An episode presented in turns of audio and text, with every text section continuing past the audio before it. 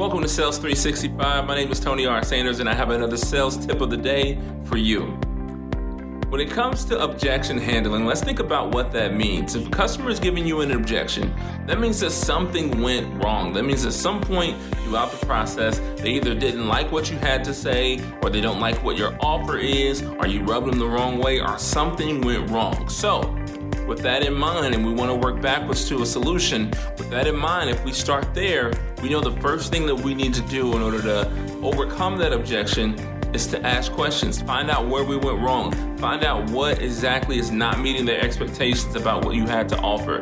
Let's start with questions. Let's start with curiosity. Let's figure out what at what point we went wrong and we turned down the wrong street. Let's get that settled first and then we can move on to figuring out what we can do to help them overcome this obstacle and overcome the objection.